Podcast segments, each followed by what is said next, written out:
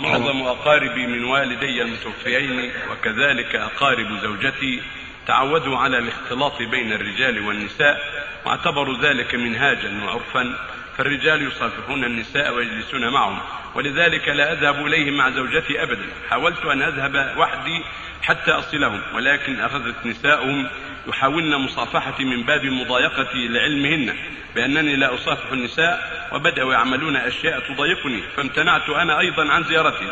والآن هناك بيننا شبه قطيعة وأخشى على نفسي من أن أدخل ضمن قاطع الرحم. وفي نفس الوقت لا أستطيع التصرف. ماذا أفعل؟ بارك الله فيكم. لست بقاطع يا أخي. هم القاطعون. أنت لست بقاطع.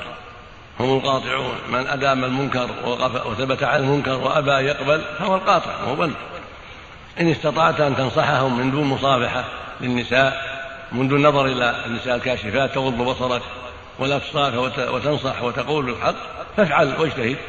فإن لم تستطع فأنت معذور وهم القاطعون ولست بقاطع